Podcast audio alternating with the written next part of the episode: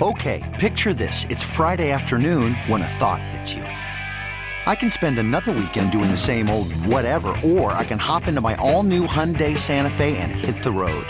With available H track, all wheel drive, and three row seating, my whole family can head deep into the wild. Conquer the weekend in the all new Hyundai Santa Fe.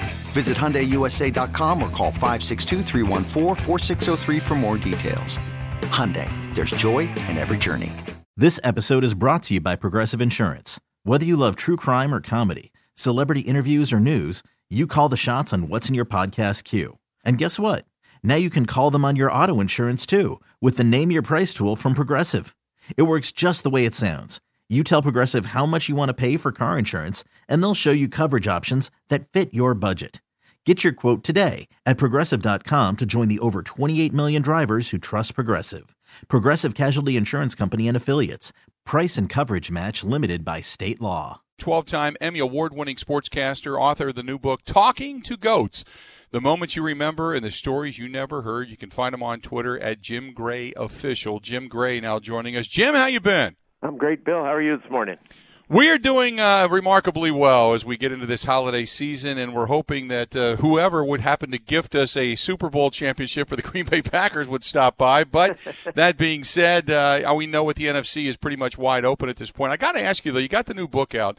Uh, talking to goats, uh, the moments you remember, the stories you never heard. As you start to put a book together, uh, first of all, was this your idea, or did a publisher or somebody come to you and say, you know what, you ought to put those experiences on paper? No, uh, we went to uh, the publishing houses for their auction, and um, it was after you know this is 43 years of broadcasting now, Bill. So it's you know tens of thousands of interviews and events and so forth. So uh, just decided you know it was time to kind of put this all together. Stedman Graham uh, is a good friend of mine, and he's been telling me for years uh, two things: Jim Gray, they're paying you to talk, just keep talking, and put all these stories down on paper. So he's written 12 books, including Identity Leadership and so forth. And him and Oprah have been uh, together for 35, 40 years now, and so they have a pretty good idea about books and stories. So they just kept encouraging me. And after hearing it for 10 or 12 or 15 years, I decided it was the right time to do it. Got Greg Bishop from Sports Illustrated, a great writer. Uh, he wrote this with me. He did an incredible job. So uh, that was kind of the genesis of it. Just over the course of time, Bill decided it was time. We'll we'll talk about some of the better interviews and all that kind of stuff coming up. But I got to ask you, what was it like the other night? Because uh, I saw you doing the post uh, fight stuff with Mike Tyson, Roy Jones Jr. That set, uh, you got Snoop Dogg on the set. Man, what a what a what a fun night, a weird night that had to be, right? Well, it was fun, and and it was uh, incredible to see the the Staples Center and the, and the people at uh, Triller and and Mike Tyson, uh, the set that they built, and and the atmosphere was. Uh, really spectacular. As far as Mike in the ring, really astonishing, Bill, to see what he was able to accomplish at 54 years of age, to lose 100 pounds, to be in that shape, uh, to go out and put on an exhibition. And same with Roy Jones. Uh, Roy got hit in the ribs uh, several times and showed tremendous uh, stamina and ability for a 51 year old man. So it was a fun night. Uh, didn't appear to me that either guy was trying to hurt one another, and that and that's what it should be. Nobody should get hurt in an exhibition, but they also uh, displayed some pretty astonishing skills for for their age, and it was fun. And Snoop, Snoop's Snoop was great. He had he had a lot of very very funny and insightful comments uh, doing the commentary. Yeah, it's uh, it's an amazing the depth of that guy, without a doubt. So I want to ask you, let's uh, let's go back to the book for a minute. For all the people, and I know you get asked this a thousand times, but you know, there's people that are the greatest where you can look at because you and I do this. I've been doing this a lot less than you have, obviously, and talk to a lot fewer people. But people always say, "Well, what's your best interview?" And what, but you you don't get in awe of many people. Is there anybody you've been in awe of when you've had a chance to sit down and chat with them? Well, a lot of them. I mean, from the very first one, Muhammad Ali, uh, all the way up until the last interview that he ever did, which he allowed me to do. Uh, Muhammad Ali. You were always, you know, knew you were in a special space. Uh, mm-hmm. you know, and there was countless dozens upon dozens of times that I got to interview him.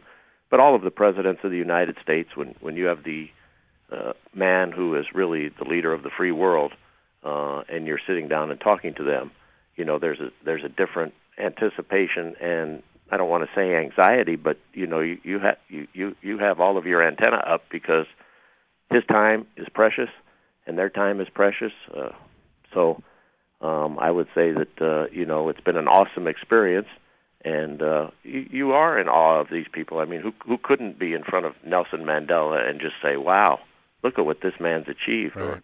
or or or you know, ending the Cold War, uh, Mikhail Gorbachev, um, or just you know having a good time and and being being in front of Charles Barkley on numerous occasions. So it runs it runs the gamut. Um, some of them, you know, you just get very comfortable and familiar with, and and and like Kobe Bryant, I knew him since he was an infant, all the way through his life. So you know, it, it's not where you're sitting there and saying, "Wow, this is," uh, I'm in awe of Kobe. It's just you know more trying to ascertain information for for the public and and and try and find out what's going on. So, you know, it kind of depends. That's kind of a hard one to answer, but it, it, it does change, just like I'm sure it changes with you, Bill, depending Mm-hmm. upon you know uh, the circumstances. Talking with Jim Gray, 12 time Emmy Award winning sportscaster, author of the new book, Talking Goats The Moments You Remember and the Stories You've Never Heard. When you sit down, I've always found it fascinating when I get a chance to sit down and interview somebody and then they tell me something that, much like your book title says, the story you never heard, where you go, oh, wow, I, I didn't know that. Have you, I mean, obviously you've had uh, thousands of those wow moments, but is there a few that stick out in your mind that go, wow, that was just one of those things that I just never saw coming? Well, I think it happens a lot, and it happens uh, a lot now because people are so guarded. So you know, you you I'm sure hear sound bites, and you hear things that you know you haven't heard before, and it happens rarely because you know everybody's kind of on automatic pilot, or they do it through their own distribution means, their own social media. So, it, but it happens more fr- more frequently than than than you would think, uh, because if people are comfortable, uh, they usually you know are willing to give more information. And if and if the interviewers are willing to listen and and and let them have that have that forum you know more information comes out. I mean i guess you know the book has dozens and you know hundreds of examples uh, of, of some of those things. Um i've always been amazed that you know we we we go back to where we started here. Mike tyson has always been very very honest and no matter how heinous the acts or, or despicable something he might have done, he always came out and, you know, took his own medicine and answered the questions, whether it was an ear biting, uh, you know, whether it was leaving the penitentiary. He wrote me a five-page letter, Bill, uh, when he was in the penitentiary. Um, got came to my house, and I opened it up, and uh, uh, on the, on the second page, uh, in his own hand, uh, he said, you know, they will let me go tomorrow if I would admit to this rape, but I did not rape this woman, and I will never admit to something I didn't do. And then in the next paragraph, he said, however, there are four or five other things that I've done throughout the course of my life that are worse than what I'm accused of. Therefore, I feel I'm at the right place at this time. So Mm. I asked him about that when he got out of jail. Uh, in the first interview that he did, I said, "Is this a private letter or a public letter?" He said, "You can ask me anything you want." So I asked him that, what was worse, and he said, looked over at his lawyer, looked back at me, and he said, It's probably best not to answer this on national television because I don't know what the statute of limitations are. But what I told you is true. So, I mean, there, there, there, you know, all kinds of things that that we see and hear and and listen to and ask questions about uh, that reveal these folks, uh, you know, why they were able to achieve the excellence that they have, why they've had the pitfalls and the quirks and flaws, uh, their triumphs and tragedies. So it's been, you know, it's been an amazing journey. There is something to the art of the interview, um, and you had mentioned one of those things just momentarily uh, about listening. You know, as you're interviewing somebody, we always have that list of questions, things that we need to get out of the way. But as you're listening, I mean, is there something specific as a as an interviewer that you're listening for, an avenue that you're listening for, that you can get a little bit deeper and pull something a little bit deeper out of that particular person or circumstance?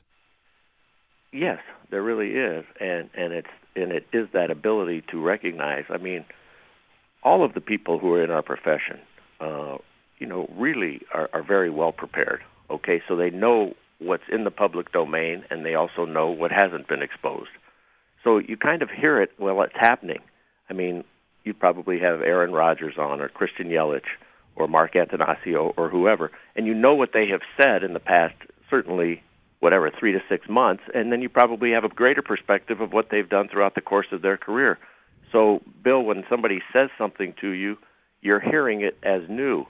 And when you're hearing it as new, the wheels start spinning because you're listening to follow up on that because you know they're going into an area where they haven't.